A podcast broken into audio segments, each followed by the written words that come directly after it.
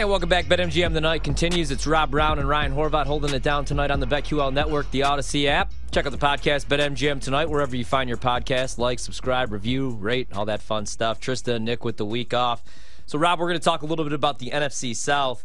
Uh, I've been trying to make the case for Atlanta on this show. My guy PJ Glasser, who was doing the show with me last week, he's making the case for Carolina, but that's he's a big Bryce Young guy. I get it. He's an Alabama fan. I'm a big Bryce guy, too. I think he's going to be the real deal. I keep comparing him. I keep calling him. I think he's going to be like the Steph Curry of the NFL. He may change the way that the position is played. I know everybody's worried about how tall he is, how skinny he is, but especially if he takes, uh, if he gets out of bounds, man, and if he learns how to slide, I think he'll be just fine. Really quick before we get to that, though, Jon Morosi, uh, MLB Network, he tweets sources. Orioles and the Diamondbacks among teams inquiring with the Angels about Shohei Ohtani's trade availability. Both clubs' interest has been described as due diligence. Both teams have the young talent base uh, conducive to making a trade. Any chance that a team like Arizona or Baltimore actually makes this move for Shohei, knowing most likely it's going to be a rental? Man, I love what the O's and the and what the D-backs are doing, but I just don't know that he signs long term because that's the difference. Like trading for Juan Soto was a no-brainer for the Padres. You had control you have no control over Ohtani, and he's going to test free agency. He's already said that. Yeah, it's it's it's real interesting because there's two angles that you got to look at it for. The first is the price you've got to pay to get him out of LA, and the second is the price you've got to pay if you're going to keep him around, which both of those are going to be record setting, right? Like Decker and I have both said a number of times, we don't know what a trade package for Shohei Ohtani looks like. We know what a trade package for a Cy Young Award candidate looks like at this point in the season. We know what a trade package for a potential home run leader looks like at this point in the season. We don't know what a trade package for both of those players looks like, and we definitely don't know what a trade package looks like when both of those players are the same guy. So we can't know that. And these are two teams. I talked about those teams earlier that have kind of adopted this new age methodology of basically building your own team from a system. You're going to have to wipe out your farm system to get this guy and then sign him to what I think will be a plus 600 million contract in order to keep him, which is not the Baltimore way. It's not the Arizona way. As frustrating as it is for those of us who really like to dislike big market teams, that's me. Yeah. That's the type of move that a Yankees make, that a Dodgers make. And I'll tell you why I think it is the Dodgers. The Dodgers, of all the teams that we've mentioned that are willing to do a $600 million contract, have the best farm system right now. They've got the most depth in a farm system. The Dodgers have it. The Yankees don't have what the Dodgers have. The Mets don't have what the Dodgers have, even if they're willing to spend that $600 million. So you got two different pieces to that puzzle. And really, in my opinion, the only team, with the exception of San Diego, and that's a different story because AJ Preller is fighting for his life right now as the GM. The only team that really fits both of those puzzle pieces, I think, unfortunately, is the LA Dodgers. And if Shohei's all in on, I want to be on a winner, I want to play for a competitor, who else but the Dodgers, right? Yep. And that's the same thing that I've been saying, man. He doesn't have to leave Los Angeles. It's a huge market. Anybody would want to be a Dodger. And the other thing is is is like what you just said right there is they have the number 2 farm system in all baseball, the best farm system for any of these teams that are actually going to be in contention to trade for Shohei Ohtani, and they'll be able to pay him whatever he wants. And the other thing is for their standards, they've been really quiet the last couple off seasons. Really, this off season especially. You know what I mean? Like I thought maybe the sleeper team, and we and Cody were talking about this. I'm sure you guys have talked about this as well on Saturdays. Maybe the San Francisco Giants, who went all in for Aaron Judge, they were going to spend the money. Maybe they could be like that sleeper team. But I think ultimately, man, it's Los Angeles. Um, but we'll see when it happens. Let's switch gears really quick. We'll get back to baseball a little bit later on. Let's talk a little bit about the NFC South, man, because last Thursday I was trying to make the case for Atlanta, and I was going back and forth on this division. You look at the prices New Orleans, plus 125, Atlanta plus 220, Carolina, you're getting better than 3 to 1 odds, plus 350 right now, and then Tampa Bay, nobody wants to touch. It's Baker Mayfield, Kyle Trask in a rebuilding year with no Tom Brady, plus 750. But the, what I like about Atlanta is we talked with Russ, Ross Tucker earlier on. Check it out. Check out the podcast. But he brought up Atlanta as well. They won seven games last year, and that was with Marcus Mariota as their starting quarterback for the majority of the season. So what I did was I bet them over eight. It's at eight and a half right now. I also just bet them plus 120 to make the playoffs. The NFC, other than Philadelphia and San Francisco, and I do like Dallas coming into the season, famous last words, I know. Like the NFC man is wide open. In Atlanta last year, they were competitive in every single game, especially against the spread early on in the year, the first eight games of the season.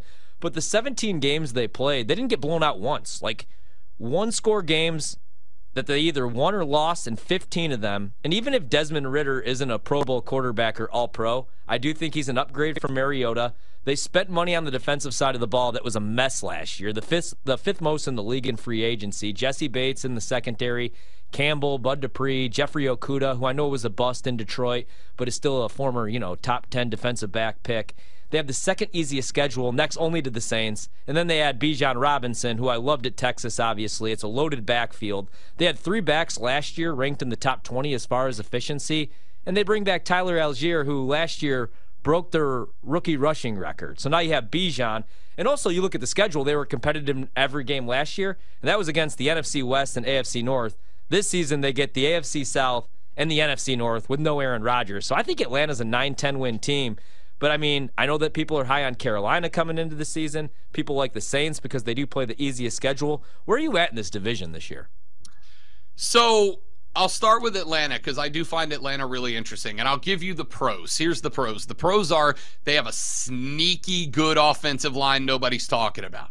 They have a sneaky good offensive line in front of what I think is going to be the best running back stable in the NFL. If Bijan Robinson is what we think he's going to be, and I agree with you, I think the kid could be a monster. You put him in front of not just Allgeier, but Cordarrelle Patterson's back there too, who is yeah. like unappreciated for what he's capable of doing. And you mentioned they fixed some of the issues on defense. Calais Campbell's going to be there. David Onyemata from New Orleans, who again a very unappreciated defensive tackle. Atlanta's going to be real interesting. Now, let me give you the cons. Desmond Ridder. Yeah. Desmond Ridder. That's the cons. Like, Kyle Pitts can be an absolute monster, both as a fantasy project and as a real life tight end wide receiver. Kyle Pitts could be what Jimmy Graham would have been if he didn't leave New Orleans and go to Seattle and disappear in the mix, right? So the talent's there. I do think, you know, there's questions obviously about the wide receiver corps because I can take Kyle Pitts away if you're throwing Mack Hollins and Drake London at me as your starting wide receivers. And then I got Desmond Ridder throwing the ball. So, yes, it's an easy schedule. I can't buy into Atlanta. I think they're going to be able to run the ball. I think they're going to be an 80% to 20% run pass offense but I just don't think they're keeping up. So Carolina becomes interesting, especially if you're giving them at three to one because it really does come down to what is Bryce Young. I think they're going to have a real good wide receiver court. Young, and they still need a number one. I was very much pushing. I'm down here in Greenville, South Carolina. We're about an hour and 49 minutes south of Charlotte. We're obviously in the Panther Network. I was begging them to go get DeAndre Hopkins. Begging them. He's a Clemson guy. He's from the Carolinas. Bring him home. They didn't do it. They let Tennessee snag the guy. They need a number one. But if BY is the guy that we think he is, and you put Miles Sanders in the backfield to kind of be, because we saw him catch some passes for Philadelphia last year, kind of that off the rails running back that can become a threat. BY picked up Frank Reich's offense so quickly in OTAs, I was blown away by it, right? I thought, in fact, I, I said on my show that I thought probably week three, week four was when you'd see the switch from the Red Rifle Andy Dalton over to BY. They named him QB1 two weeks into OTAs. And yeah. this is Frank Reich. This is not a dude who just does stuff because it's cool. Like this was a, a, a move thing. So I'll be watching Carolina camp on Saturday. I'll be live over in uh, in at Wofford in Spartanburg where they do their camp, and I'm excited to see this guy. If BY is what Panthers fans say he is, that's an interesting three to one number. That being said, we talked about this with Russ earlier. Excuse me, with Ross earlier. Um, I'm gonna take a vet in future first round ballot uh, Hall of Famer Derek Carr in New Orleans with an established offense. I don't love Dennis Allen. In fact, if this team falls, I'm going to put it squarely on the feet of head coach Dennis Allen. But I like a vet quarterback that I think caught the shaft in Vegas, who's got, if he comes back, Michael Thomas. Chris Olave out of Ohio State blew it open, and when who's he gets awesome. Alvin Kamara yeah. back, that's going to be a wide open offense. They can go win some 35 32 shootouts. I got to lean New Orleans here. Yeah, so there's a couple different ways that I would look. So for Carolina, I would look to play them later on in the season because with Bryce, I love that you're just going to throw him right away in there because I've seen enough Andy Dalton for like for for the next three lifetimes to be honest with you, especially as a better because last season, here's what scares me away from the Saints. I like that they play the easiest schedule. I do think Derek Carr, by default, is an upgrade. I bought into Jameis last year because two years ago, you got to remember, like they got off that five and two start, and Jameis was playing the best football we've ever seen. He had 14 touchdowns and just three picks. He was protecting the football, just running the offense. Then he got hurt. And then last year it was just a mess, like right off the bat, man. They just did not live up to expectations, live up to the hype, and it's because Michael Thomas once again was hurt. Olave was great. Kamara like wasn't the back that he had been. He couldn't get in the end zone. Now he's going to be suspended for four games this season. So I'm there on Carolina, but like I think Carolina just might take some time. What I was looking at is the schedule. The first six weeks of the season, it's the 10th toughest schedule in all of football. Four of their six games are on the road. In five of those six games, and obviously like the NFL is tough to predict because there's change every year, there's turnover every year, there's so much parity. But Five of the teams that they face the first six weeks all are projected to have a winning record if you look at their win totals this season. Then after that, though, they get a bye week. You'll have a young quarterback that's looking at the second half of the season, and anybody you talk to is like, you know, rookies aren't really rookies it's kind of like we talk about with college football with freshmen, like those first couple weeks of the season. After their seventh, uh, their week seven bye, second easiest schedule in the NFL, only to Atlanta. Only three of their eleven opponents, eleven opponents after that, are projected to have winning records, man. And they have a bunch of home games. So I could I could see like Carolina being that team that gets hot the second half of the season. And if they look like a mess the first half of the season, we might get really good betting value. I just I couldn't do it with with the Saints. I love the defensive side of the ball. Top 5 defense again last year. You bring all those guys back. I just I don't know what it is, man. Um I just they let me down last year. And I think it's going to be like Atlanta with, with Arthur Smith, or it's going to be Carolina year one with Frank Reich that surprised some people. I'm all out on Tampa Bay. I think the goal for Tampa Bay should be we want to lose as many games as possible, and we want either Caleb Williams or we want Drake Maye. Hell, we'll take Michael Penix because I promise you, man, that uh, Baker Mayfield and Kyle Trask aren't the answers here. All right, so let me give you one of the most controversial takes I've built the last couple of years. Keep in mind, Uh-oh. I got to see Baker Mayfield up close and personal here in Carolina. Baker Mayfield had a real good start when he was in Cleveland. Then the Cleveland Browns became the Cleveland Browns and they dragged Baker down. So he goes to Carolina. He's QB1, and who's he playing for? Matt Rhule, who thanks God for Urban Meyer because otherwise he would have been labeled the worst coach in the National Football League the last couple of years. And he gets dragged down. And this is one decision that I think Baker's going to want back. He goes to Tampa. Now, in Tampa, he's got the best wide receiver corps he has worked with since he became an NFL quarterback. It's good. He's got targets. Who's the head coach there? Defensive specialist Todd Bowles. He went from a bad coach to a worse coach to maybe the worst coach so far. I think Baker's got the talent to be an NFL caliber quarterback and a pretty good one. But like this dude keeps stumbling into being a victim of his own circumstances. Tampa's done before the year starts. I don't trust Atlanta. It's a coin flip for me, Carolina and New Orleans. And I'm going to take the vet quarterback with options against the worst schedule in the NFL before I take a rookie. I'm not saying I can't be wrong. Yeah.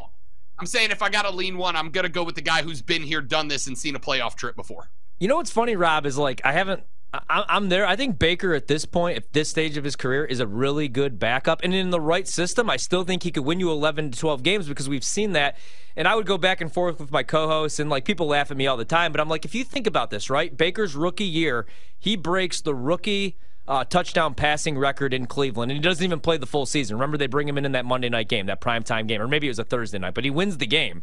And then after that, they hire Kevin Stefanski, uh, who comes over from Minnesota. He was the OC, did wonders with Kirk Cousins. There in year one with Baker, Baker looked great. Everything was pretty much based off that run game with Nick Chubb and Kareem Hunt, and it was based off play action because Baker's a smaller quarterback. They had a good offensive line. They still do have the best offensive line in all football, and he had a great year, won a playoff game, beat Pittsburgh. People forget. The next year was a disaster because Baker threw a bad pick, and then being the competitor that he is, tries to tackle a guy up high, separates his shoulder plays like the entire season with a, with a banged up shoulder as a quarterback, and then it's all been a mess since there. But yeah, like he's the ultimate competitor. The talent's there, but I just I think uh, yeah, man, I think I think it's going to be probably a rough go in Tampa for him. But I think that he could. I, don't, uh, I don't think there has been a bigger victim of circumstance than Baker Mayfield. I think he can do yeah. it. And but like when they announced he signed with Tampa, I just kind of leaned back in the chair like, why Baker? Like I almost would have preferred you go be a backup somewhere for an oft injured starter